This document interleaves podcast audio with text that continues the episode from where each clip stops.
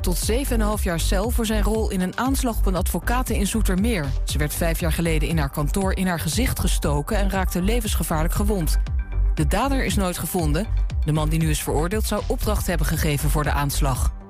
De dierenbescherming maakt zich grote zorgen over de toename van het aantal natuurbranden. Doordat het steeds warmer en droger wordt, denken experts dat die steeds vaker zullen uitbreken en soms niet meer zijn te blussen. Volgens de dierenbescherming wordt de ruimte voor dieren in Nederland steeds kleiner. Wie woensdag met het vliegtuig van of naar Berlijn wil, heeft pech. Alle passagiersvluchten liggen waarschijnlijk stil door een staking van het grond- en beveiligingspersoneel. Dat wil er 500 euro per maand bij, maar de onderhandelingen zijn stuk gelopen. Elke dag zijn er honderden vluchten op het vliegveld van Berlijn. Het weer van Weer Online.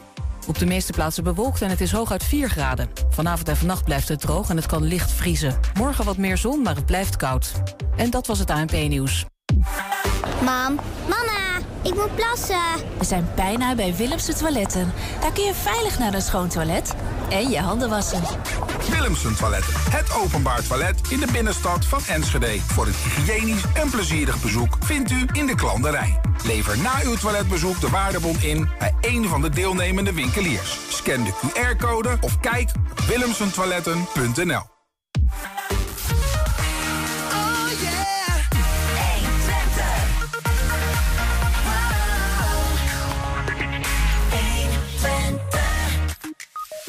Yvonne Fox stopt na ruim 35 jaar als schoonmaakster in het Enschedeze nachtleven. Zaterdag nam ze afscheid bij Café Rox en ze is hier met Rox-eigenaar Kees Riemersma om terug te blikken. Een rechtszaak rondom een ontslag binnen de gemeente Enschede en de houding van Enschede ten opzichte van asielopvang. Over beide wordt vanavond vergaderd en we bespreken wat er speelt. De paddentrek begint wel heel vroeg dit jaar. Waarom is dat? Adrie Schols, voorman van de mensen die de padden in Hengelo helpen om eh, veilig over te steken, die legt het uit. En tientallen afleveringen in Depot kwamen de afge- afgelopen jaren voorbij. We bespreken welke voorwerpen in de museumfabriek ons het meest zijn bijgebleven. Het is maandag 23 januari. Dit is 120 vandaag. 120. 120 vandaag. Yvonne Fox, de moeder van het Enschedeze Café Rox, houdt het voor gezien. Na ruim 35 jaar schoonmaken, broodjes smeren, koffie drinken met stamgasten die van geen ophouden weten. En met mannen en vrouwen die de binnenstad toonbaar houden, nam zij zaterdagmiddag afscheid. Ze is bij ons, Yvonne, welkom. En je hebt eh, meegenomen Kees Riemersma, hij is eigenaar van Café eh, Rox in Enschede. Maar om bij jou te beginnen, Yvonne, hoe, hoe was het afgelopen zaterdag? Druk. Had ik niet verwacht. Het was, het was druk, zeg je. Ja, druk en ik had het ook niet verwacht. Nee? Nee. Eh, Heb je een idee van hoeveel mensen er even langs zijn gekomen? Ja, ongeveer 30, 40 was er wel. Allemaal mensen die. Waar kwamen ze mee? Met bloemen, met chocomel. Ja. Ja, en knuffels ook, hè. Waarom met chocomel? Omdat ik altijd chocomel drink. Eh, grappig. Ja, omdat je natuurlijk eh, schoonmaker bent in het nachtleven, dan denken we allemaal aan pils en aan, eh, aan, Oh, nee. aan wijn, en weet ik veel wat. Maar als jij schoonmaakt, dan ga je even pauze houden. Chocomel. Chocomel. Ja, Aan bier lust ik niet en wijn ook niet. nee. Aan wijn dan word ik... Gewoon chocomel. Hey, eh, en, en eh, 40 mensen ongeveer, bloemen, eh, knuffels. Knuffels, eh, dat is ook echt een ding. Zo van, eh, want ik bedoel, ik kondig jou aan als de moeder van Rox. Hè? Dat doe ik niet omdat ik dat zo ervaar. Want eh, ik bedoel, ik ben er wel eens geweest, maar niet zodanig dat ik zou zeggen... nou, Yvonne, wij kennen elkaar goed. Maar er zijn mensen die jou echt zien als eh, moeder overste van de club. Ja. Hoe komt dat? Dat weet ik niet. Kees. Wat zeg je? Ja. We- we- Jouw microfoon doet het niet helemaal goed. Ik weet niet of die aanstaat of dat eh, het probleem is, maar eh, we horen jou. eh, Ja, ik kijk even. Want dat zou jammer zijn, anders kunnen we Kees niet horen. Maar goed, eh, ehm, eh, laten we daar zo meteen zeker ook van, eh, van Kees even horen hoe die daar. Want misschien even, Yvonne, wat, wat, wat statistieken op een rijtje te zetten. Hoe lang heb je schoongemaakt bij Rox? Elkaar 15 jaar, hè? Ja, 15 jaar. Maar en, en eh, eh, je, je, jouw, jouw totale carrière in, eh, in het nachtleven van Enschede is langer dan dat, toch? Ja, dat wel. Wat heb je allemaal gedaan? Of... Ja, bij Samsam heb ik gewerkt, 12,5 jaar. Ik heb ook naaiwerk gedaan thuis. bij Buttenbos. Ja. Van Buttenbos ken ik ook al heel lang.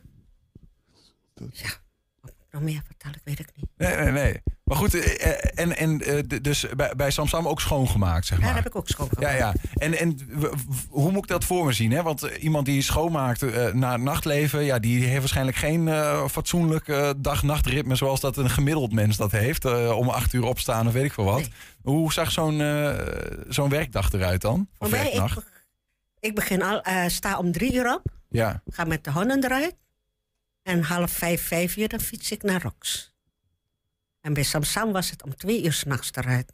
Maar dan moet ik dat hele ding boenen.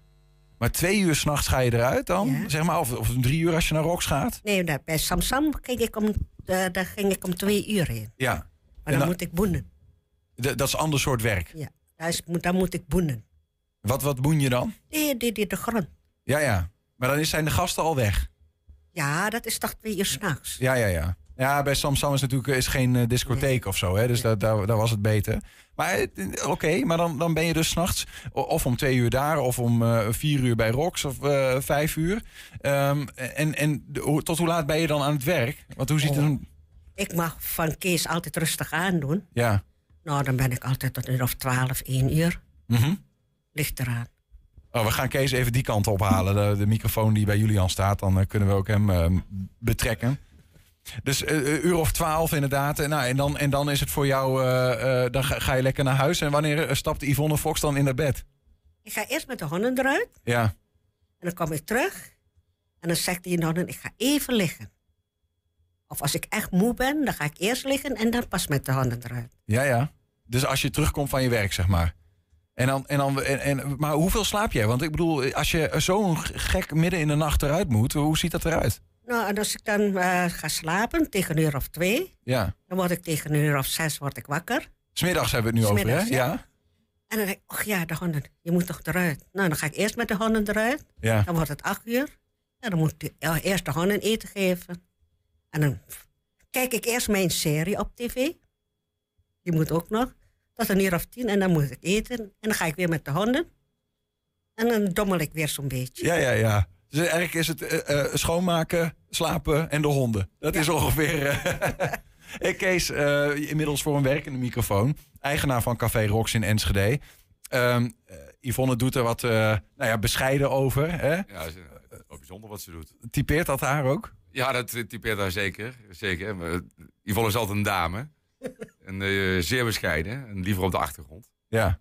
En Yvonne, ja, Yvonne, haar sociale leven was met name ook in de binnenstad. Kijk, wat Yvonne eigenlijk niet belicht is dat ze door zo lang in die binnenstad te lopen, alle vuil- vuilnismannen kent, eh, iedereen die werkt in de binnenstad, eh, van de, ja, de jongens die de, de troepen in, st- in de straten opruimen, ze kent ze allemaal. Ja, is dat En, een eh, soort van eigen gemeenschapje van mensen die elkaar kennen, die daar s s'nachts in Enschede komen als net iedereen weg is, de laatste nachtbrakers, dan komen jullie? Ja, eigenlijk wel. Ja, want zoals de vuilnismannen, die ken ik al van 1980. Want zo, daar, toen kwam ik hier naar Enschede van Rotterdam uit. Ja. En wa- En wat, en, eh, neem ons even mee, want als je, als je zo lang, hè, 35 jaar op verschillende plekken in die binnenstad, in de nacht komt in Enschede, dan heb je vast ook dingen meegemaakt. Die, Waarvan je zegt van ja, nou ja, als ik een lijstje moet opnoemen van eh, bijzondere avonturen. Ja, hoe ze, hoe ze daar met die planten uit die plantenbak gooien. En die, eh, die vuilnisbakken wegtrappen. En dan kijk ik, oh. En dan zeg ik ook elke keer, god, dan mag ik wel die planten meenemen, zeg ik tegen de milieudienst. Nee, dat mag niet, want dan word je gepakt. Ik zeg, het ligt toch op de grond? Dan heb ik toch planten voor in huis, hè? Dus er gewoon door, nacht, eh, door nachtgangers zijn die gewoon Ja. worden die uit die plantenbakken getrokken. Ja. En, ik, en ik mag ze nooit meenemen. Dat is zo raar. Wat je wel meeneemt trouwens, eh, om daarover te verder te gaan, eh, de zwervers heb ik begrepen. Heb je wel eens gedaan? Oh ja, die komen wel eens. en dan gaan we altijd een praatje maken en zo. En dan zeggen ze ik, eh, dat ze willen eten. Ik zeg, wat krijg je dan daar bij die dag? Oh, niet veel. Ik zei, weet je wat? Als ik weer wat maak, dan krijgen jullie ook wat. Nou, en als ik hun zie, dan zeg ik... Ik heb vandaag bruine bonensoep. Of stampen. Wil je? Ja. Nou, ik zei, één uur ben ik klaar. En dan gaan ze met mij naar huis. En dan gaan ze bij mij eten. En Ja. ja, heel veel mensen zouden denken, ik moet dat gespuis niet in mijn, in mijn huis hebben, toch? Oh, nou, maar... Daar maak je niet zo druk om. niks... Nou ja, blijkbaar niet. Maar er zijn heel veel mensen die dan natuurlijk wel zouden denken van... nou, hou dat maar een beetje buiten. Nee, ze, ze, ze zijn altijd wel aardig hoor. Ja, Ja, en dan, als ze geen schoenen hebben of zo, nou, dan krijgen ze, heb ik daar een paar schoenen van mijn man of van mijn kinderen. Dan zeg ik, ik pas maar hier. Nou, dan passen ze de schoenen aan, wat ze fijn vinden. Dan willen ze ook nog een jas, dan heb ik ook. Alleen van de gemeente, die ging altijd foto's maken als er mensen bij me langskomen. Nou, daar word ik zo kwaad om. waarom ging ze dan foto's maken? Ja, weet ik ook niet.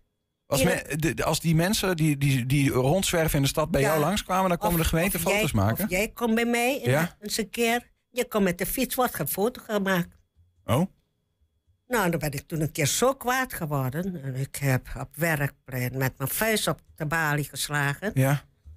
En nou, dan heb ik zo'n trammeland gemaakt. En dan heb ik gezegd, waar is hij die de foto's maakt? Ja. Hij is er niet. En wij kennen hem niet.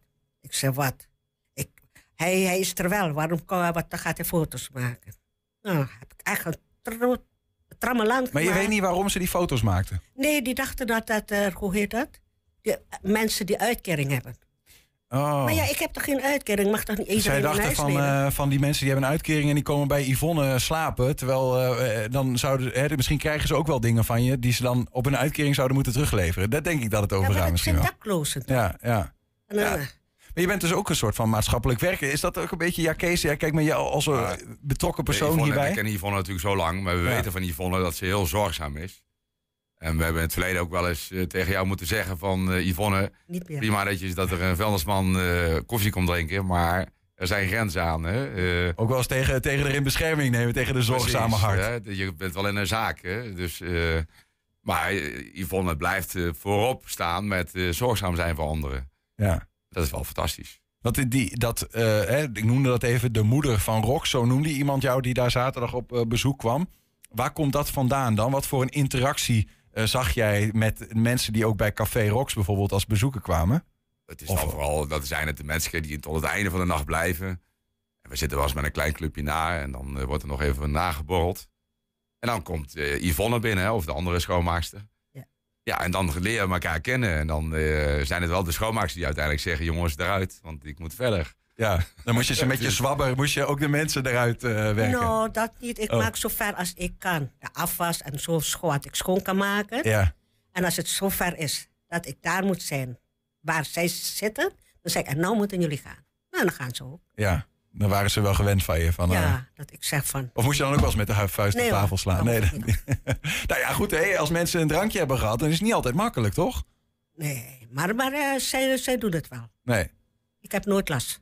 Hey, wat, wat is het verhaal met ene meneer De Graaf? Want je, je had goede contact Oh. met allerlei binnenstad, met allerlei horecaondernemers in de binnenstad. Ja. En er was op een gegeven moment een meneer De Graaf die jou Ja. uitnodigde. Ja, Gerrit de Graaf. Vertel, De- Bij de Zuidplein heb je toch die eh, kleine huisjes? bij het Zuidplein. Zuidplein. Waar, in de binnenstad? Bij het Ja. Zuidmolen? Ja, bij de Zuidmolen heb je toch van die huisjes. Een schoenmaker en Gerrit de Graaf heeft daar ook zijn eetent, zo'n café. Ja. Nou, en daar kwam ook al die, die van Twente, een Twente-speler. Ja? Ik weet niet meer hoe hij heet. En hij heeft een leren zaak gehad bij de, in de Lange Straat. Oké. En zo kennen we elkaar. Nou, en dan is het, als ik daar langs ga, dan zeg ik, oh, van, wil jij de terras voor mij doen? Nou, dan ga ik het terras doen. En dan zeg ik, de eieren heb ik gekookt, wil jij de broodjes smeren? Nou, dan ga ik naar de keuken, broodjes smeren, zet het bovenop. Mhm. Nou, dan krijg ik van hen daar altijd een kopje chocomel, en een kop koffie en, en een broodje. Ja, ja, precies. Je had op allerlei manieren contacten met die, eh, met die ondernemers. En als er feestjes zijn bij Twente, toen was het nog bij Oude Diekman, Mhm. dan nam Gerrit me mee. En dan, ja, dus pak hij me in de arm. En het eerste wat die mensen dan zeiden bij die supporter, of die, die hoe, dat, hoe moet je zeggen, die spelers en Ja, zo. de voetballers. Ja, en of- wie is zij dan? Mijn vriendin. Je bent, waar is je vrouw dan? Oh, die heb ik thuis gelaten. En dan, wat, ja, dan zat je erbij van, ja, wat doe je nou weer, Ja, en, dan, en dan loop ik wel weg en dan ga ik in de keuken zitten. Ja, ja, want dan werd het een beetje ongemakkelijk. Ja, en dan, Maar hij, dan haalt hij me weer eruit. Ja. Ik hoor bij hem. ja, ja. ja. Oh, maar dat was gezellig. Met vuurwerk en alles. Bij Twente, bij Diekman. ja. was best gezellig. Ja, eh, maar toch, eh, 35 jaar, eh, als je dan terugkijkt.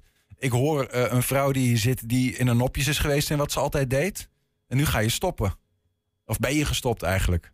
Ja, is wel moeilijk. Ja? Ja.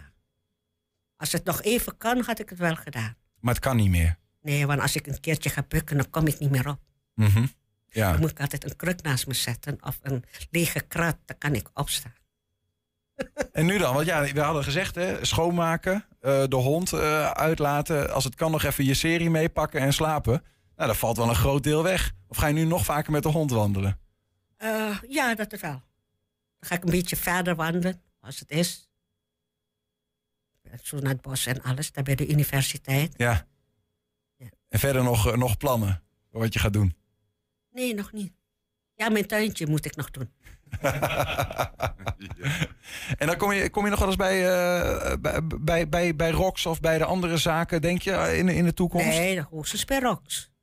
Want al die andere zaken, zoals van Gerrit de Graaf, die is weg, die huisjes daar. Nee, precies. Dus maar, maar bij Rox ga je nog wel langskomen. eh, Maar niet meer met de zwabber? Nee. Voor een, voor een glaasje chocomel? hebben jullie wel, eh, hebben jullie wel een, een, een inval, eh, Yvonne, wat dat betreft, eh, Kees? Is Daar het, eh, ja, ja, ja, ja, ja. Ja. Maar ook zo'n eh, zo maatschappelijk betrokken als dat Yvonne is. Is, dat een beetje eigen? worden. Dat ja. zeker worden. Dat word je Ja. vanzelf als je samen Ja, ja. komt met, Ja. die, met die gasten. Als je functie hebt, dan word je dat vanzelf. Ja. En Yvonne is wel, ja, ik teken ervoor. Hè, als je 76 jaar bent en je kunt zeggen, ik ga nu met pensioen. Hè, Dat is 76 inderdaad, ja. 76. Zie je er goed uit voor je leeftijd, Yvonne? Ja, fantastisch. Ja, 76 jaar, 35 jaar in de Enschede nachtleven geopereerd.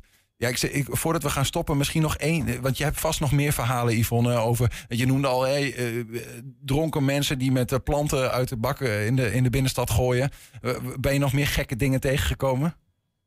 Als je zo je geheugen eroverheen laat gaan. Och ja, af en toe eens een keer de politie pesten in de stad. Vroeger. Nou, Toen waren- was mijn zoon eh 14, 15 jaar met alle vrienden van de kleuterschool. ja. Die waren toen ook in die tijd. En dan is het, jij gaat ook mee, hè? Ik ja, is wel goed. Ik zeg, maar ik kom wel tegen een uur of acht. Nou, en dan is politie pesten. Met de bal. Zo, gauw vangen. Wat, wat, wat, eh, met de bal, wat zeg je? Wat bedoel je nou? Met de bal gooien. Ze gooien zo, ik sta dan daar. Ja. En ze gooien naar mij en dan vang ik op en dan kijkt de politie, waar is die bal gebleven? en dan komt de ander, die pakt de bal weer weg en gooien weer. Of ze pakken mijn tas. En dan rennen ze. En dan, oh, en dan ga ik achter hen aanrennen. Nee, echt niet. En, dan, en, dan- en dus ze doen het altijd als de politie in de, in de buurt is. Gewoon spelen alsof er een tasjesdief is. Ja. En dan ren ik er achteraan. Ja. En, dan, oh, en dan zeg ik, wacht maar als ik jou te pakken krijg. Ik breek je alle ribben. Oh, oh, oh. En dan laten ze zogenaamd de dingen staan. En dan, dan komt de politie, pakt mijn tas. En wat is er? Oh, niks, ik heb een tas al. Maar als ik hun te pakken had gekregen... Ik zei, dan houden ze niks over. Dan breek ik hun ook alle vingers. En dan lachen. En Daar had je schrik van. Ja, dat snap ik wel, ja. Met Ongelooflijk. zulke dingen. Ja. En met de kinderen vroeger van, eh, en met die vrienden. Van, ga je mee? We gaan de stad in. En dan zeggen die vrienden, vergeet je portemonnee niet. Nou, dan gaan we naar de kikker of waar dan ook in de stad. Ja, en, dan, en mijn, die- mijn jongste stoon, die zei, ja, Misha gaat altijd uit en ik moet thuis blijven. Ik zei, je gaat maar mee. Dus hij was 13 en ging ook mee. Nou, dan gaan ze elkaar die cola bestellen. En ik ga met mijn zoon cola. En dan denk ik, wat raar. Ik heb van die kleine glaasjes en zij hebben van die grote glazen. Mhm. Daar lachen ze nu nog om. Als je vroeger gezellig met Fanny, altijd eh, met de moeder, zij wat toch met haar uitgaan. Wij dronken Bacardi cola en zij hebben maar betalen. Geweldig, ja. Echt eh, ehm, 35 jaar in die, in die binnenstad. Dan kan ik me voorstellen dat je dat soort dingen eh, meemaakt. En, en misschien dan tot slot, hè. Hoe is het veranderd? Hoe heb jij dat in die afgelopen 35 jaar... Is er, is er, een, is er een verandering in wat je hebt gezien in, in, in de binnenstad? Toen je 35 jaar geleden daar kwam en als je er nu komt. Als ik nu kom, dan is het. eh, ik, vond- ik eh, hoe moet je zeggen? Ik heb angst om in de stad te komen. Meer Dus dan vroeger. Ja, dus nu, toen was het echt, je kan door de stad heen lopen. Geen ruzie, niks. Hmm. Maar nu is het altijd maar vechten en messen steken en alles. Is het meer geworden of komt het doordat je zelf ouder bent geworden en, en misschien kwetsbaarder voelt? Eh, ik ben toen ook al, toen ik naar Rox ging, Ja. om vijf uur werd ik door een paar jongens eh, op de fiets op de Hengeloze straat aangehouden. Ik zei, als jullie hem nou niet maken, dan deed ik net op. Dan steek ik jullie met mijn mes. Ik heb een wel uitgestaan mes bij me. Ik zeg, ik steek jullie zo neer. En dat hielp. Nee, niet zo, maar die jongens bleven maar. Maar Ja. die andere vrienden die aan de andere kant van de straat zijn, die zeiden: Kom, laat die mevrouw met rust, laat die mevrouw met rust. Ik zei: Ja, ik steek hoor, want ik heb mijn mes hier in de zak. Kijk, en dat is wat nou mijn bang. Daar heb ik ook angst van. Hè? Daar, heb je, daar hoef je eigenlijk niet meer. Dat, dat doe je niet verliet. Dat bluffpokeren. Ja. ja. Een pittige tante zit er tegenover mij, hoor ik wel. Ja, ja. Yvonne, dankjewel dat je even bij ons wilde komen om te vertellen over jouw tijd ehm, in het Enschedeze nachtleven. Met alles wat je hebt gedaan. De moeder van Rox werd je al genoemd, dat is je, je eer. Eh, Kees Riemersma was ook bij ons eigenaar van Café Rox om eh, nou ja, vanuit zijn blikveld nog wat mee te delen. Dank jullie beiden voor jullie komst. Ja. Ik dank ook eh, Kees en Luc dat, dat ze dat allemaal voor mij hebben gedaan. Dat feestje. Jij ook bedankt, Yvonne. het waren mooie jaren. Ja, dat vergeet ik ook niet. Geweldig. En eh, nou, succes beiden met eh, nou ja, eh, een vervolg vinden voor, voor Rox. Maar Yvonne ook zeker voor jou met de invulling van de tijd die, die vrijkomt. Dankjewel. Ja. De paddentrek begint wel heel vroeg dit jaar. Waarom is dat? Kun je je afvragen. Zometeen legt Adrie Schols, voorman van de mensen die de padden in Hengelo helpen om veilig over te steken, dat uit. En word jij getroffen door eh, de peperdure warmte, door de hoge boodschappenprijzen, dat soort dingen? We willen het graag van je weten, wat er speelt, hoe je probeert die dingen op te lossen. Woon je in Enschede of Hengelo en eh, heb je daar verhalen over te vertellen? Laat het ons even weten via 120.nl slash vragenlijst. Invullen kost ongeveer twee minuten, kan volledig anoniem. En eh, nou, je helpt ons om in kaart te brengen wat er ongeveer speelt. 120. 120 vandaag. De Enschedese gemeenteraad vergadert vanavond. Er staan in elk geval twee punten op de agenda... waarover de degens nog wel eens eh, flink gekruist zouden kunnen worden. We verkennen die achtergronden en blikken een beetje vooruit met... eh, Collega Ernst Bergboer, hij is inmiddels aangeschoven. Ernst, welkom. Hi. Ehm, eh, twee onderwerpen waar we het vooral over gaan hebben, denk ik, omdat die vanavond voorliggen. Eén is, eh, gaat over een ontslagzaak binnen eh, het gemeentelijke apparaat. ehm, waar de afgelopen tijd al veel om te doen is en waar vanavond dus ook weer over gediscussieerd wordt. Klopt. Wat, wat speelt er precies? Ehm, lang verhaal kort. eh klachten, het gaat over het klachtencommissariaat. Daar is eh, in 2021, ja, uit mijn hoofd, eh, een rapport opgeleverd. Rapport veelaanvragers, dus een bepaalde groep bijstandsgerechtigden. Over dat rapport was heel veel te doen in de aanloop al. Eh, en toen het rapport verschenen is, is er ook een hoop over te doen geweest. En dan heb ik het over ehm, nou, met name de politiek. Die heel, eh, speelde ook in de tijd dat, dat, nou, dat er heel veel gaande was rondom die bijstand natuurlijk. Dus de politiek was erg geïnteresseerd, wilde dat rapport zien. Duurde heel erg lang. Ja. Toen is het rapport op een gegeven moment ingetrokken. Ehm, maar goed, de onderzoeker van dat rapport, de medewerker van het klachtencommissariaat, is eigenlijk in, ehm, in, in, in dat hele verhaal in de knel geraakt, in conflict geraakt met de klachtencommissaris, eh, met het ambtelijk apparaat. Is ziek geworden eind dece- of begin december, eh, is eind 2021. Tijdens de ziekte uit haar functie ontheven en de gemeente wilde haar ontslaan wegens dysfunctioneren. Dus medewerker die al heel lang bij de gemeente werkt, 27 jaar, Ja. altijd naar tevredenheid. Ja. Ehm, en in de rechtszaak die daarover gevoerd is, want dan moet je naar de rechter, wil je zo iemand ontslaan tijdens ziekte. Ja, heeft die rechter gehakt gemaakt van eh, de gemeentelijke, ehm, eh, het gemeentelijk verweer, de, de argumentatie waarom ze dat ontslag wilden.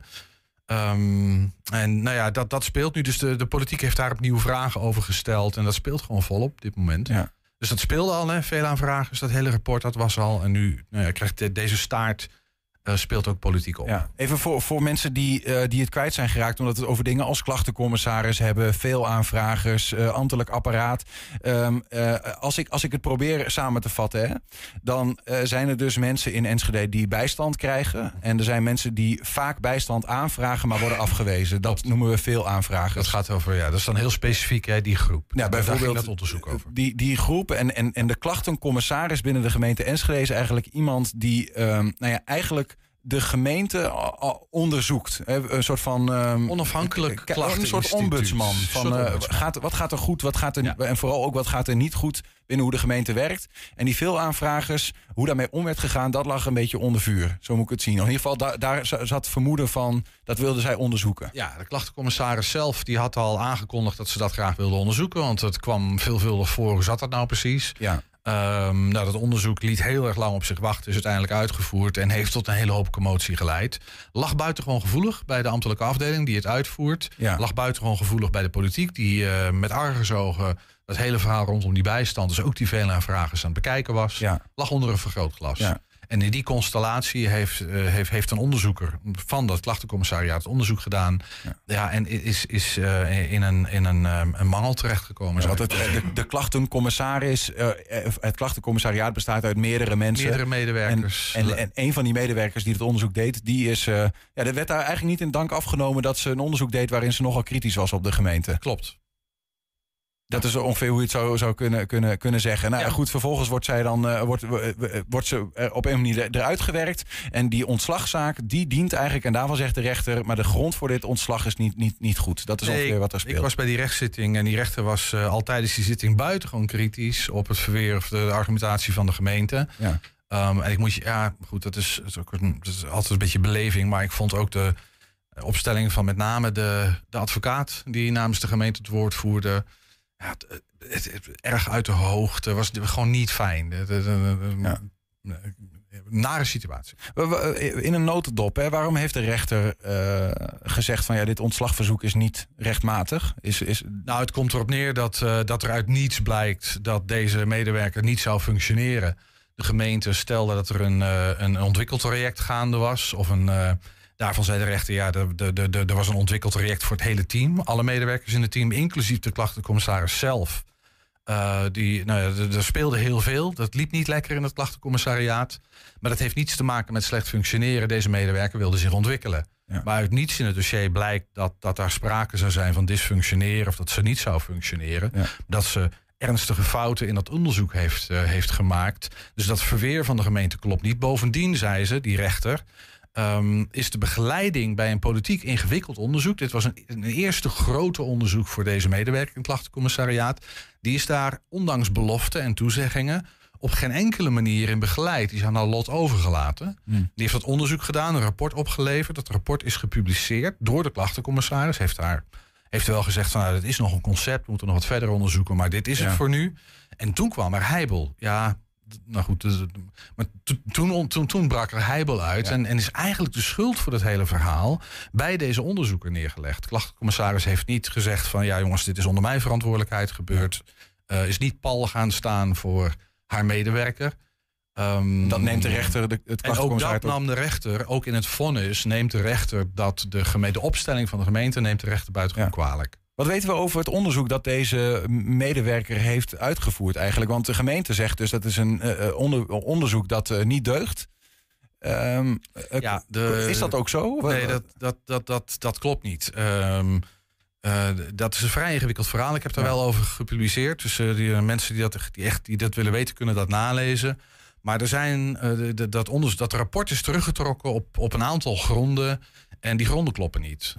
Um, dat, dat, is heel gedetailleerd, een beetje gedetailleerd denk ik om daar, ja, ja, ja. Uh, om daar heel diep op in te gaan. Nou ja, maar goed, ik vraag dat omdat uh, we dan dus in een situatie komen dat er een onderzoek ligt. Uh, op basis van dat onderzoek wordt een onderzoeker die dat onderzoek heeft gemaakt, zeg maar, probeert de gemeente die eruit te werken. De rechter zegt de, de, de, de argumentatie voor dat de uitwerken klopt niet.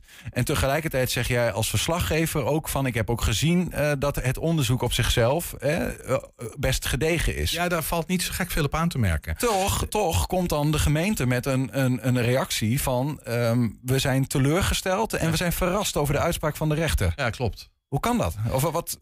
Ja, dat, dat is bijzonder. Want ik moet je zeggen dat die uitspraak mij allerminst verraste. Uh, ja, teleurstelling. Ik, ik ben geen partij, dus teleurstelling is, dus, daarvan is voor mij geen sprake. Maar hij verraste mij helemaal niet. Um, en het, het, is verbazingwekkend dat het de gemeente wel verbaasd had. Mij erg verbaasd als de uitspraak anders zou zijn geweest. Want ook uit mijn onderzoek, uit ons onderzoek, ja, blijkt echt het tegendeel. En het punt is een beetje dat in een geheime bijeenkomst is, de, is een deel van de gemeenteraad, dus de fractievoorzitters, het presidium, geïnformeerd over deze kwestie. En ook geïnformeerd over de redenen waarom dat rapport is teruggetrokken. Want dat vonden ze heel raar, hè, die raad. Duurt heel lang, nou hebben we een rapport, wordt dat ineens ingetrokken. Hoe kan dat? Nou, er werd een verklaring voor gegeven en die verklaring rammelt. Die, die, die, die deugt gewoon niet. Dat neemt, nou ja, en, en dat, dat, dat roept natuurlijk vragen op bij, ja. die, bij die politici. Die zeggen van, hé, hey, we hebben die bijeenkomst gehad. En het lijkt erop dat wij hier niet goed geïnformeerd zijn. Um, en dat kan zomaar niet. Dus dat is ook een reden dat die zaak nu opnieuw dat ja. nog steeds voortsleept. Ja, plus dat in diezelfde bijeenkomst hen inderdaad gevraagd werd... en er eigenlijk een geheimhoudingsplicht werd opgelegd van... oké, okay, uh, weet je, ja. je hoort dit nu van ons in geheimhouding... Maar je mag zelf niet naar bijvoorbeeld de onderzoeken toe gaan om een onderzoek te gaan doen over van wat is hier nou eigenlijk echt gebeurd. Nee, die was eigenlijk vlak voor die bijeenkomst uit haar functie gezet. En die mocht op grond daarvan niet meer inhoudelijk over die zaak praten. Dus er is geen wederhoormogelijkheid geweest. Ja. En ook dat is iets dat natuurlijk best bijzonder is. Hè? Dat, een, dat een medewerker wordt beschuldigd Mm. ergens van. Want dat was toch wel aan de orde. Ehm, maar niet de kans heeft om haar kant van het verhaal eh, te vertellen. De- die, die kans is haar niet. En raadsleden die wel met haar wilden spreken, die werden daar ook van afgehouden. Van, je moet niet met haar praten, dat mag niet. Ze is uit haar functie gezet. Ja. Ehm, nou, Nou, zou je kunnen beredeneren van ja, weet je, in elk bedrijf gebeuren er dingen. Dit is een medewerker van de gemeente Enschede, wat feitelijk ook een bedrijf is. Waarom wordt daar zo'n enorme heisa over gemaakt? Hè? Ja, dat heeft natuurlijk veel te maken met eh, het feit dat die, dat, dat, dat die politiek al ehm, keek naar, naar dat hele verhaal. Wat speelt daar nou precies bij die bijstand, bij die VLAN vrouw? Hoe zit dat met dat, met, met dat rapport? Heeft ook te maken met het feit dat de uitvoerende afdeling, de werk en inkomen in dit geval, die die bijstands uitvoert, zich nadrukkelijk heeft bemoeid met dat onderzoek. eh, terwijl het eigenlijk onafhankelijk zou moeten zijn. Dus de gemeenteraad had al vragen over dat klachtencommissariaat. Van is dat nou wel zo onaf- onafhankelijk als dat wij eigenlijk graag willen dat het is? Lijkt er niet op. Komt er een geheime bijeenkomst waar vraagtekens zijn van hoe, waarom kunnen wij niet met deze onderzoeken praten? Wat is hier nou toch aan de hand? En dan ook nog de vaststelling, eh, het lijkt erop dat wij verkeerd worden geïnformeerd. Dat, we, dat als wij vragen hebben, dat we, geen, dat we niet, niet het werkelijke verhaal op die vragen krijgen. Nou, dan wordt het natuurlijk politiek spannend. En ehm, dan ga je vraagtekens over de onafhankelijkheid van het slachtcommissariaat, maar ook over de manier waarop je politiek geïnformeerd wordt. Of dat wel klopt, of, of dat wel allemaal oké is. Ja. Nou, eh, die vragen leven volop. eh, en vanavond wordt dat eh, besproken. We gaan, het, we gaan het meemaken, maar ik kan me voorstellen inderdaad dat dat een- spannend onderdeel van die vergadering kan worden. Het gaat natuurlijk om fundamenteel de manier waarop gemeente Enschede met nou ja, dit soort eh, dingen omgaat en wat er, wat er allemaal achter de schermen gebeurt. Nou ja, dat, dat is natuurlijk wel een beetje. de- we zien dat in deze zaak, maar we hebben dat natuurlijk in meer zaken gezien. Dat soms de werkelijkheid wel een beetje verdraaid lijkt te worden. Ehm, en dat is niet fijn als je een overheid bent. Dat is niet wat je wil. Dus ehm, daar zijn ze kritisch op. Ehm, nog één ander punt wat we even eh, willen aanstippen. Dat is de asielopvang in Enschede. De, Enschede gaat kijken van wat voor een houding hebben wij nou ten opzichte van de asielopvang... op het moment dat COA ons gaat vragen om bijvoorbeeld een structurele opvangplek. Of is, wat, wat, wat ligt er voor Nou, vanavond? feitelijk ligt die vraag er al. hè. Het Rijk heeft eh, gezegd, we- er moeten zoveel eh, op, opvangplekken extra komen in het land. Zoveel in Overijssel, ook zoveel in Twente. Eh, in Twente moeten er eh, 1300 plekken bij, bij wat we al hebben. Ja. En dat zou voor Enschede, als je, die, als je verdeelsleutel maakt... Enschede valt nog, eh, vangt nog niet structureel asielzoekers op. Eh, dat betekent dat Enschede er zo'n 560 moet gaan huisvesten. We hebben het Dus dan niet over de. Oekraïners, hè, Nee, bijvoorbeeld. we hebben het echt alleen over... de normale eh, asielinstroom, zeg maar. ja. Nou, dat ligt altijd politiek heel gevoelig. En ik, ik nam het maar even mee nu. Er wordt nog geen beslissing genomen vanavond. Maar de Raad heeft gezegd, wij willen kaders stellen. Wat willen we hier nou mee? Mm. En eigenlijk de belangrijke vraag die voor ligt is... gaan wij nou zelf initiatief nemen en een voorstel doen? Dan hebben we zelf de regie. Hè, Bijvoorbeeld er over een plek en aantallen. Dat kan een plek aantallen. Eh, het COA zou hier best wel graag een, een regulier AZC willen vestigen. Dat Ja. kan ook hè, met 560 zo'n be- behoorlijke omvang. Of misschien zelfs een tweede of een derde, is maar even hoe je telt. Er moeten twee aanmeldcentra, zoals de Apel bij komen. Ja. Enschede zou zo'n plek kunnen zijn. Nee, je kan als gemeente of als, als raad zeggen... wij willen zelf dat in, in eigen hand daar zelf over gaan. Dit is ons voorstel. Of je wacht af. eh, en ja, we willen eigenlijk geen asielzoekers. Of we willen dat liever niet. Maar dan kan het zijn dat er een aanwijzing van het Rijk of van de provincie komt. En zegt van ja, leuk dat jullie niet willen, maar gij zult. Want jullie moeten je steentje ook bijdragen. Nou, die vraag die ligt eigenlijk voor vanavond. En daarvoor wil de Raad met elkaar kaders afspreken. Wat zijn nou de kaders waarbinnen wij ehm, asielopvang in onze stad mogelijk willen maken? Ja. Daar gaat het vanavond over. De kans dat die vraag vanuit eh, Rijkswegen, zeg maar vanuit een hogere overheid, eh, provincie of het Rijk komt en dat de gemeente Enschede dan wel wat mee moet, die is vrij aanzienlijk, toch? Ja, kijk, de, de, de- we zitten in Nederland met een probleem rondom eh, asielzoekers. Eh, Ter Apel, eh, nou ja, daar hoeven we niet zo heel veel meer over te zeggen. Hè. Dat knelt en dat schuurt aan alle kanten. Daar moet structureel een oplossing komen, anders, anders blijft dat vastlopen. En ja, nou goed, dat is heel onwenselijk, dat wil niemand. Ehm, dat betekent dat er gewoon meer, meer plekken moeten komen. Nou, vrijwillig lukt niet helemaal. Hè. Er- blijft een tekort aan plekken. Ja. Dus dan gaat het Rijk vroeg of laat, en dat hebben ze eigenlijk al aangekondigd, zeggen van nou ja, er moeten gewoon zoveel plekken komen. En het moet linksom of rechtsom, maar het moet gebeuren. We gaan het meemaken eh, vanavond, dus eh, in die eh, zogeheten commissievergadering van de gemeenteraad van, van Enschede. Ehm, en mochten daar morgen meldenswaardige dingen zijn, dan hoor je die ook zeker Ja, het, ons. even voor de helderheid. Het is geen besluitvormende vergadering. Dit zijn vergaderingen waar, waar, waarin gedebatteerd wordt over dit onderwerp. In begin maart moet over dat asielverhaal moet begin maart echt een, een, een, de gemeenteraad een klap gaan geven op een voorstel. Ernst, dankjewel voor je uitleg. Ja, Ja, en we zijn ook nog als podcast te beluisteren via alle bekende platforms. Je vindt daar de hele uitzendingen en elke dag één item uitgelicht. 120. 120 vandaag. De vrijwilligers van Stichting Paddentrek Hengelo zijn klaar om de padden te helpen oversteken. Van hun overwinterings- overwinteringsplekken naar de poelen en vijvers waar ze hun eh, eitjes gaan leggen. De borden zijn opgehangen, de hesjes en de lampen zijn uitgedeeld. Maar er is iets geks aan de hand. Want normaal gebeurt dat pas in februari. Dus de vraag is, waarom zijn ze nu eigenlijk zo vroeg? Aan de telefoon is Adrie Scholz. Hij is voorzitter van de kerstverse Stichting Paddentrek Hengelo. Adrie, goedemiddag. Ja, goedemiddag. Nou, vertel, eh, hoe komt dat zo, eh, zo vroeg? Ja, nou ja, oké, hoe komt dat? We hebben natuurlijk een onvoorstelbare zachte periode achter ons. Als je rond eh, de kerstdagen 16 graden hebt in plaats van een witte kerst, ja, dan wil dat nog wel eens lukken dat amfibieën dan de winterslaap verlaten en zeggen van, hé hey jongens, het is goed weer, we gaan op pad. Want dat is wat ze doen. Ze, ze gaan, ze, als ze voelen van, van de, de, de, de lente is in aantocht, dan stoppen ze met overwinteren en dan gaan ze. Eh, Het heeft, het heeft puur met temperaturen te maken, met het licht, natuurlijk ook met het licht, maar vooral met temperaturen. Ja, oké, op het moment dat het boven die 10 graden komt, ja. dan is die vorst die gaat uit de grond. En de beestjes die worden wakker en gaan op weg. En zo zijn dus de hele natuur ontwaakt. Kijk maar om je heen. De, de hazelaar die bloeit volop. De katjes die komen los. De mensen met hooikoorts die hebben al problemen. Is, dit, eh, is dit nieuw? Of- Want jij doet dit al 25 jaar, hè? Dat, dat dat helpen Eh, oversteken?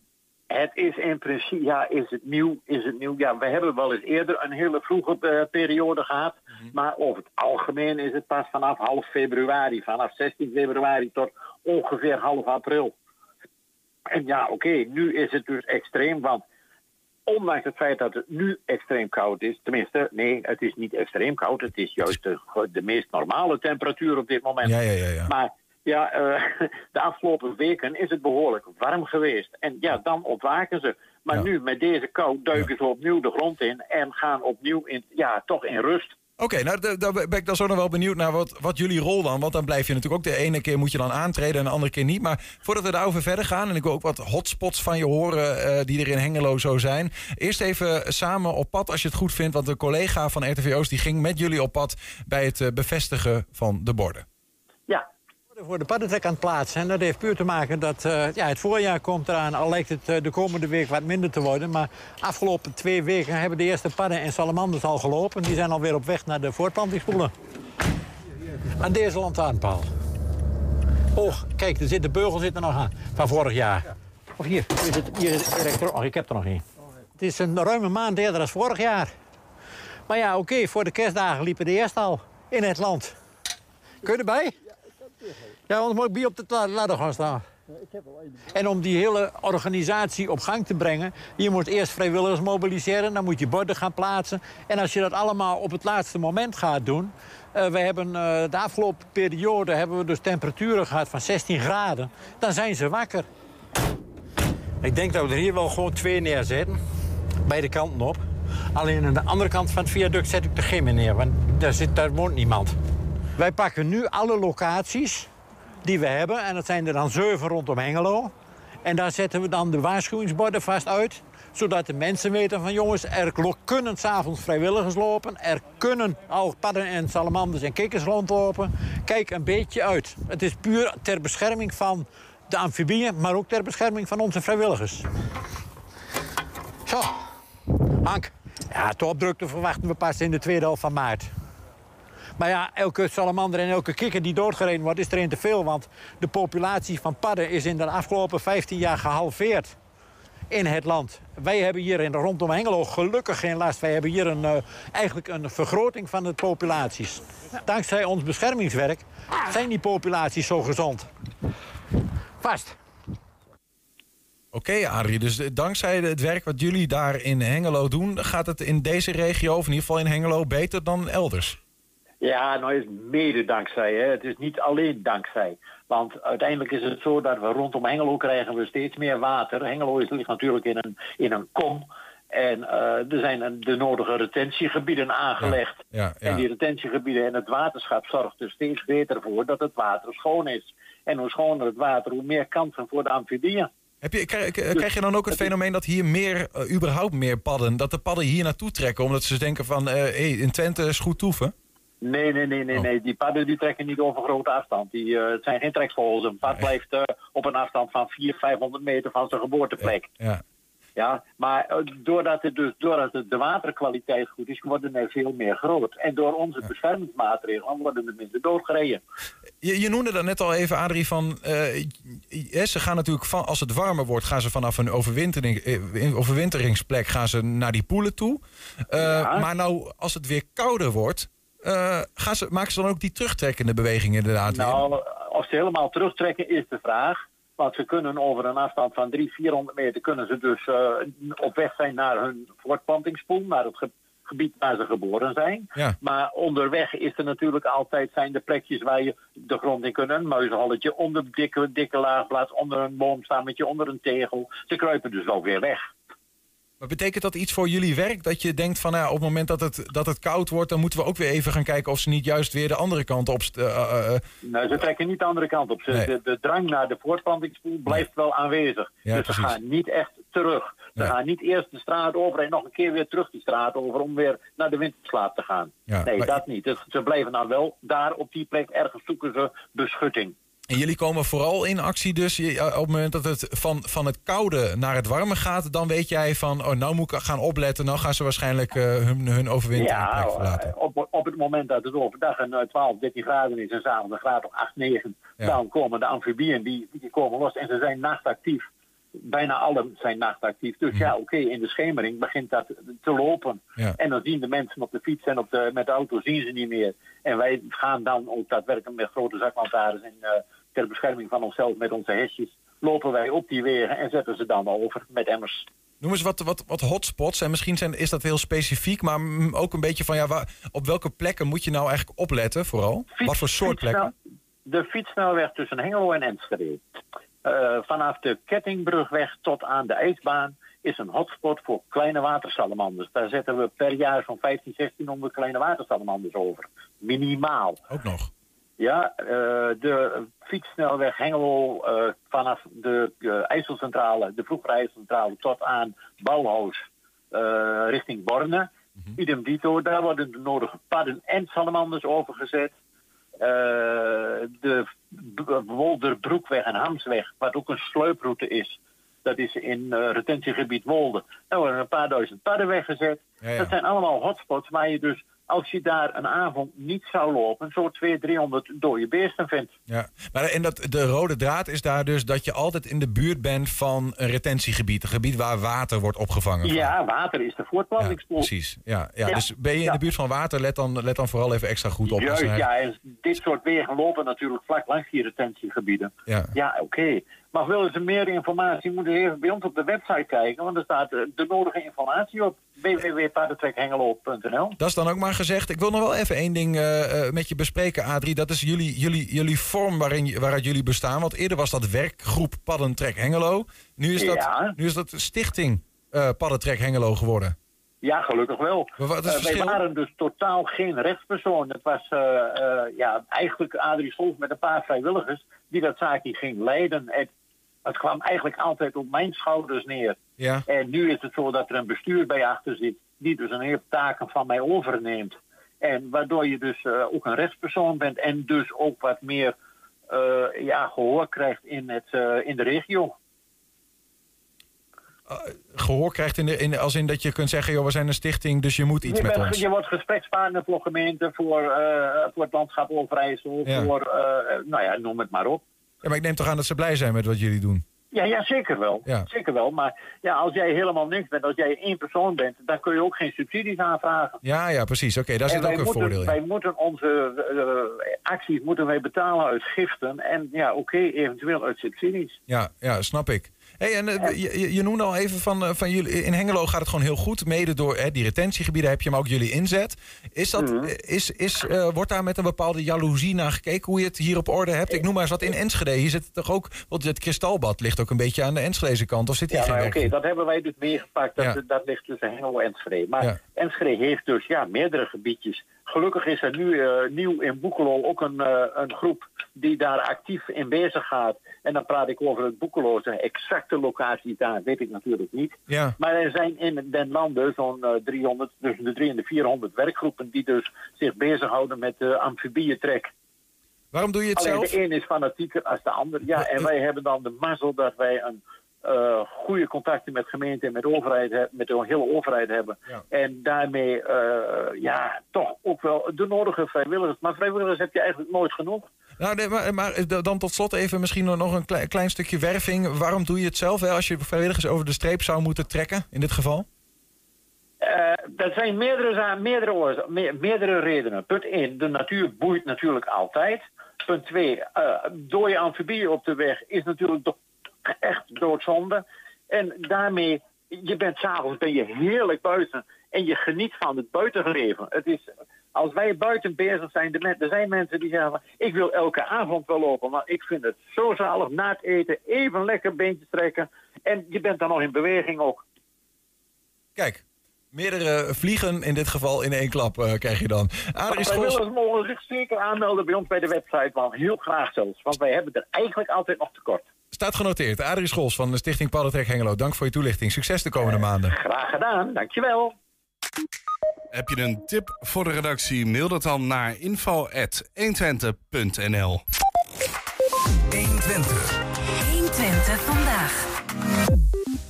Voor de vaste volger. Het is eh, maandag, einde van de middag. Normaal hebben wij daar hier dan een rubriek. Dat is genaamd In Depot. Ik zat er net klaar voor. Precies. En eh, dan gaat eh, onze collega Ernst Bergboer altijd in de, in de krochten van de museumfabriek... samen met daar Edwin Plokker om te kijken naar een item, een voorwerp... dat daar in, die, in dat depot ligt. Ehm, dit keer hebben we even twee weken een pauze. Maar wij dachten van, ja, we moeten toch dit, de rubriekje wel continueren. Dus wat hebben we gedaan? We gaan zo meteen met Ernst eens over... als hij nou terugdenkt aan al die afleveringen die geweest zijn... wat staat hem dan het meest bij en wat hij daar is tegengekomen? Want er zitten nogal wat bijzondere verhalen tussen. Maar we hebben er ook gewoon alvast eentje voor je uitgelicht. Toen was het nog onderdeel van het Twents. En het was op 19 november 2022 een paddenstoelen aquarelle.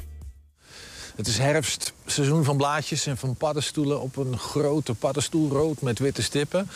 We gaan zo meteen naar eh, de museumfabriek voor de serie in depot. We gaan het hebben over precies deze paddenstoelen. Over een meneer die met zijn neus op paddenstoelen heeft gehangen. Eh, niet om, om- om iets geestverruimends te doen of zo, maar om een hele andere reden. We gaan zo meteen vragen aan Edwin wat het precies is. Ga je mee?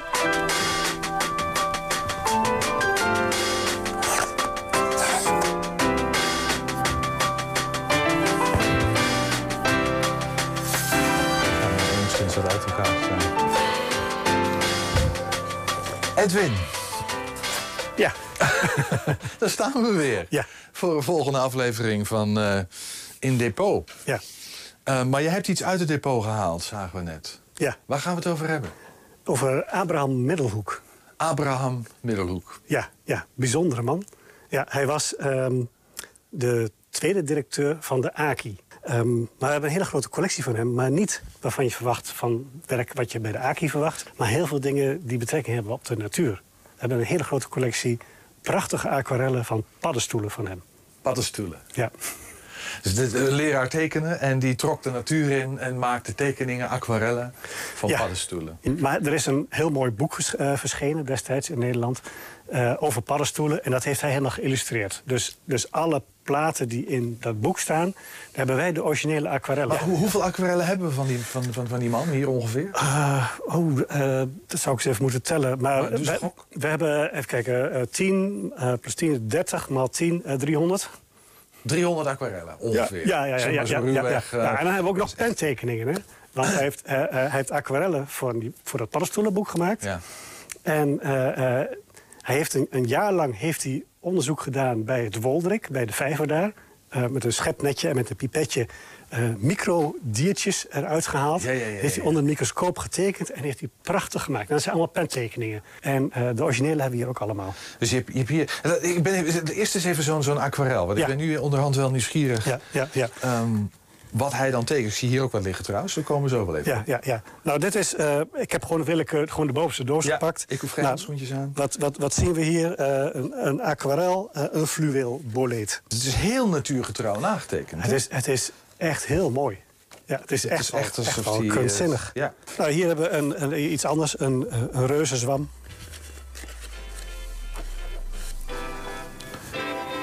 En dit zijn die aquarellen die zijn gebruikt voor dat, voor dat paddenstoelenboek. Ja.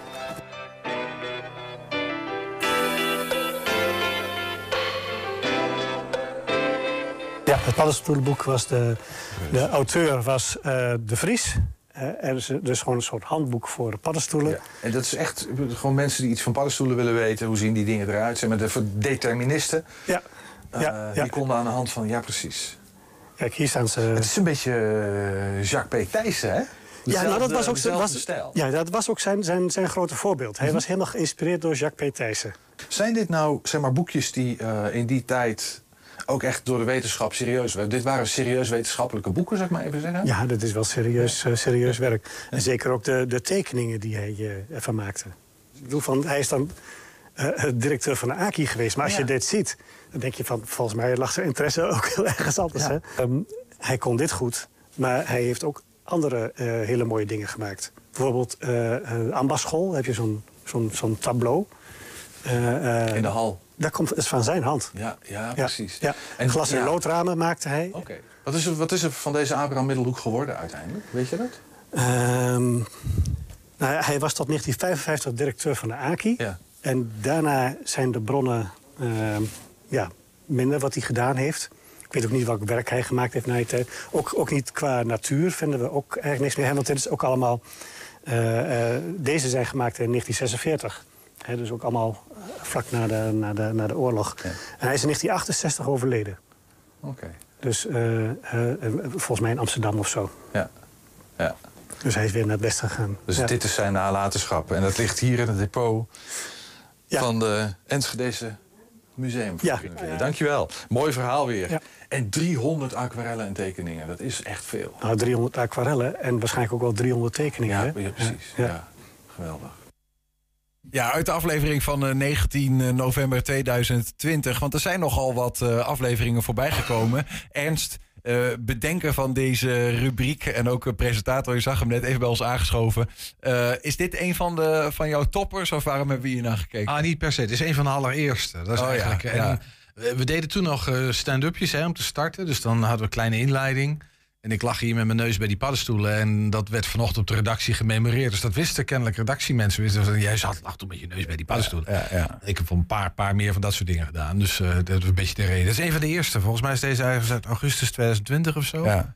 Maar het is waanzinnig. Hè? Ik bedoel, eh, altijd als wij hier in de studio zitten en er komt weer een depot voorbij, dan kijken we elkaar regelmatig aan waar gaat dit, waar gaat dit nou weer over? dit? Ja, ja. maar weet je, eh, ehm, eh, dat, is dus, dat staat dan dus niet eens in de museumfabriek, maar dat ligt daar ergens in het depot. Maar ze hebben blijkbaar wel de, eh, de urge gevoeld om het, om het op te slaan en misschien ooit nog wel te presenteren. Al kun je nu volgens mij ook in dat depot zelf kijken. Maar, maar goed, ehm, eh, wat, wat in die afgelopen, als jij voor, voor jezelf van bloemlezing van wat je bent tegengekomen, zijn het altijd van dit soort bizarre eh, dingen? Ja, eigenlijk heel vaak wel. Eh, en het is echt van alles. En wat, het is leuk, hè? het is niet voorbereid. Hè? Ik, ik weet van tevoren, soms krijg ik van Edwin een lijstje. Van, en soms doe ik een suggestie van, joh, dit, dit speelt er nu in de maatschappij. Of het is Koninginnedag, heb je misschien iets. Of oliebollen, of weet ik het. Maar over het algemeen eh, eh, weet ik op zijn best welke onderwerpen we gaan bespreken. Maar ik heb zelf ook geen idee hè, als, ik, als ik er naartoe loop. En dit is gewoon uh, alleen proviest. En, Laat je verrassen door het verhaal. ja, ik laat me ook verrassen. En dat, Ja. dat, dat is wat dat depot is, joh. Dat is een soort speeltuin, een dwaalkamer. Met de meest wonderlijke objecten verzameld over nou, een behoorlijke lange tijd. Hè? Ja. Eh, eigenlijk vanaf het begin van die textielgeschiedenis. En natuurlijk voorwerpen die veel ouder zijn. Maar als het over verzamelen gaat, zijn, nou ja, is, is de Twentse Oudheidkamer is daarmee begonnen bijvoorbeeld. Ja, het is prachtig, joh. Er, er ligt zoveel en het, het is allemaal een verhaal. Maar je, je laat je niet alleen aan een museumfabriek binnen. Want je bent ook wel eens op andere locaties geweest waar allemaal spullen die eigenlijk van de museumfabriek of in het depot horen. Zoals De vloer in het gemeentehuis kan mij ook nog herinneren, Ja, die klopt, aflevering. Ja, met de fossielen. Ja, nee, dat is inderdaad. eh, de, de museum, de, de- de- hier de museumfabriek, hè, vroeger de Twentse Welle, die heeft een aantal depots. Dat wist ik in het begin ook niet. Maar het is, het is niet één depot, maar er zijn allerlei hokjes en plekjes. Ze proberen het nu een beetje bij elkaar te harken. Maar er zijn overal ja, eh, hutjes waar, waar, waar meuk ligt, spullen liggen. En dan hebben ze nog een grote opslag ergens in Zwolle voor objecten die, ze, die te groot zijn voor hier. Ehm, en er ligt ook nog wat bij het Rijksmuseum en vice versa, weet je. Dus dat is echt een bonte verzameling van... Waarom begon je, waarom begon je er ooit mee- ooit mee? Adrie Hemming, onze juf eh, Twents, die, eh, die kende dat depot. En die zei tegen mij, jij moet daar eens gaan kijken. Dat is hartstikke leuk. Dat is een, snoepjes, een snoepwinkel. En ik dacht, nou, als Adrie dat zegt... eh, doen ik dat. geloofde haar toen nog. Dan doe ik dat. Dus ik ben wezen kijken, Edwin Plokken leren kennen en daar rondgelopen. Ik denk, man, man, Hij is man, conservator een soort van, hè? Ja, hij is eh, hoofdcollectiebeheer, zeg even. Ja. Dat, dat noemen ze Twente Lab, daar is hij het hoofd van. Maar hij, hij is het hoofd van collectie. Van zowel ehm, de museumfabriek als Rijksmuseum Twente. Daar gaat hij over. Ja, ja. En ik, ik, ik kwam daar binnen en ik zag alles aan de muur hangen. En hij trok laden open en hij begon te vertellen. Ik denk, ja, dit is een schat aan informatie en verhalen. Doet hij dat eigenlijk allemaal uit zijn hoofd of niet? Want deze man, Nee, als je, dat zou je denken. want Nee, je ziet die video's erbij komen en denk deze man heeft echt een... Ik weet niet hoeveel ruimte die heeft in die bovenkamer. maar die nou, heeft het, is, verhalen het, is, voor... het, is eh, een, het, is een, het is een hele slimme man. Hij, Ja. hij weet veel.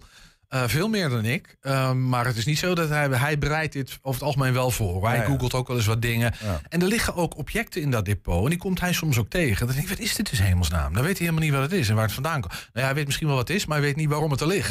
En dan zie je bij hem aan het werk gaan dat hij dan gaat wel- hij, ja, die- dus het levert voor hem, het is voor hem ook wel leuk. Want hij komt inderdaad dingen tegen waarvan hij niet wist dat hij ze had. En waar hij van die het verhaal helemaal niet kende. Als je wel een favoriet zou moeten kiezen, hè? Ja, ik, weet je, ik moest net, ik moest, ik, want ik zat net echt te pieken, vind het moeilijk. Maar ik moest denken aan een melkkar. Ze, dus ik weet niet of die er nog staat, volgens mij niet. Maar die stond wel in de collectie, ergens een beetje verscholen hoor, in een hoek. Maar er was een melkkar die je in de jaren 60, ja, begon de jaren 40, 50, toen mechanisatie op gang kwam. En die boeren niet meer handmatig gingen melken. Er zetten ze een kar in het weiland en daar konden dan acht koeien of zo. Die konden mechanisch gemolken worden.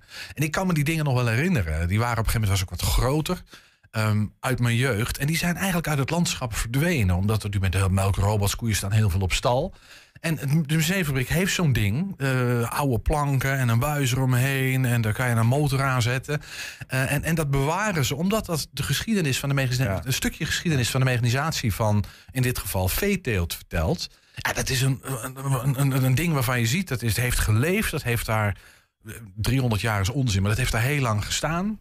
Eh, en, en dat is er niet meer. Het is een verloren ambacht, zou je kunnen zeggen. Hè? Ja. En dat hebben ze, ja, dat vind ik prachtig. Dit is ook wel een soort van eh, de reden dat mensen opruimen überhaupt moeilijk vinden, toch? Ik bedoel, ik was laatst... eh, Nou, er zijn de- mensen die dat niet moeilijk vinden. Ja, maar, eh, ik, moest, ik, ik moest laatst eh, eh, mijn eh, kamer in mijn ouderlijk huis eh, eh, opruimen. omdat ze daarmee aan de slag gaan. Ja, maar er staan al bijvoorbeeld studieboeken. Maar er staan ook allerlei dingen die ik gemaakt heb tijdens mijn studie. En, en daarvoor nog in mijn tijd van als, als tiener. nou, en ik kom dat tegen. En dan kom ik inderdaad, dan kom je niet eh, per se rommel tegen, maar eh, verhalen. En, eh, en dat is waar dit natuurlijk eh, de hele tijd over gaat. Absoluut. Arnold Olding noemde dat ook volgens mij eh, musea vertellen verhalen. En die museumfabriek, dat is een verhalenfabriek. Dat, dat het depot ligt vol verhalen. Ja. En die, die, ja, die diepen we op. We zijn bijna aan aflevering 100, nog niet helemaal. Mhm. Ik ben de tel een beetje kwijt, maar we zitten 97, 98. Ja. En, joh, en er, ligt, er ligt nog veel meer. Ja, ik moet ik, ik Wat weet is niet- jouw favoriet Ja, nou ja, ik, eh? ik zit dat even. eh, En, en, mijn favoriet, dan zou ik, ik zou het- de rubriek tekort doen als ik dat eh, zou zeggen. Maar ik ga dan gewoon even wat bij me in me opkomt. En dat is bijvoorbeeld, die is nog niet zo heel lang geleden, de, de, eh, de nijlpaardpoot die als af, asbak diende. Wat ik echt bizar, als je dat ziet, dan denk ik echt van dat kan anno 2023 inmiddels. Nee, dat was kan bijzonder. echt niet meer. Als je dat laat zien, dan is er zelfs mensen die dan reageren van, van ja, eh, weet je, dat kun je bijna niet meer laten zien überhaupt. Hè? Dat is uit den boze. En blijkbaar was er een tijd, nog niet zo heel lang geleden, waarop dat gewoon als eh, wat een, een old- uitgeholde nijlpaardpoot als asbak werd gebruikt. Je- eh, Prins Bernhard, eh, eh, ongeveer daar moet je aan denken. Die, die- voor die generatie was het nog helemaal. Ja. Maar ook dat is het, hè? Die, die, die verschuivingen in de tijd en Ja. in, in de manier waarop je naar de wereld kijkt. Buitengewoon boeiend. We hebben ook onderwerpen gehad die heel erg over. Eigenlijk, ja, die- dat is, dat is discriminatie van hier tot Tokio. Hè? Maar dan ging het over ehm, inboorlingen en dan ging het over dorpjes die hier. Dan werd er een, een Afrikaanse stam hier tentoongesteld. Dat kun je je niet voorstellen. Maar Ja. dat gebeurde hier in Enschede Ja, ook. ja, ja. Ja, dat Of, is eh, de- ondenkbaar. De, de, de, dakpan eh, van het eerste huis dat werd opgebouwd na de stadsbrand van 1862. Die, die hebben ze dan daar. Ja, weet je wel? Ja, gewoon ik dat vind soort- vooral het vette eraan, weet je, normaal gesproken moet je best ver reizen om een, een dinosaurus-skelet te zien. Maar volgens mij ging het toen over de Nortosaurus. En daar hadden ze ook skeletten van die liggen. Oh, ja, ja. Het, het ligt hier gewoon. Je hoeft eigenlijk helemaal niet naar San Diego, waar weet je, de beroemdste dinosaurus-skeletten staan. Ze liggen hier.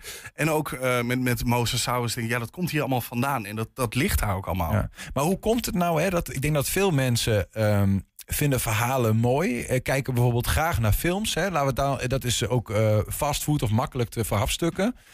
En toch zijn er maar weinig mensen, eh, en daar kijk ik ook mezelf aan, maar die voor hun plezier naar zo'n museum toe gaan. Ja, ja dat, ik denk dat het een beetje aan, eh, aan twee dingen ligt. Denk ik. Eén is dat we wel wat afge... we zijn het niet meer zo gewend om stil te staan en te kijken. En, en, en misschien zelfs wel ons eigen verhaal te maken. Dan heb ik het ook over beeldende kunst bijvoorbeeld. Dat is een soort vaardigheid die wij Nederlanders misschien nog nooit zo gehad hebben. Duitsers zijn daar beter in, gek genoeg. Belgen ook, Fransen ook. Wij minder. Dus het ligt een beetje aan onze opvoeding. Maar ik denk ook wel, dat ligt ook wel aan musea. Hè? Als je daar gewoon wat dingen neerzet, en dat is het. Ja, dan loop je daar langs en dan denk je, ja, nou interessant, maar geen idee. Maar op het moment dat je de verhalen erbij gaat vertellen, en daar worden ze steeds beter in. Hè? Ik vind echt dat het Museumfabriek daarin een voorbeeld is. Dat geldt ook voor Rijksmuseum Twente.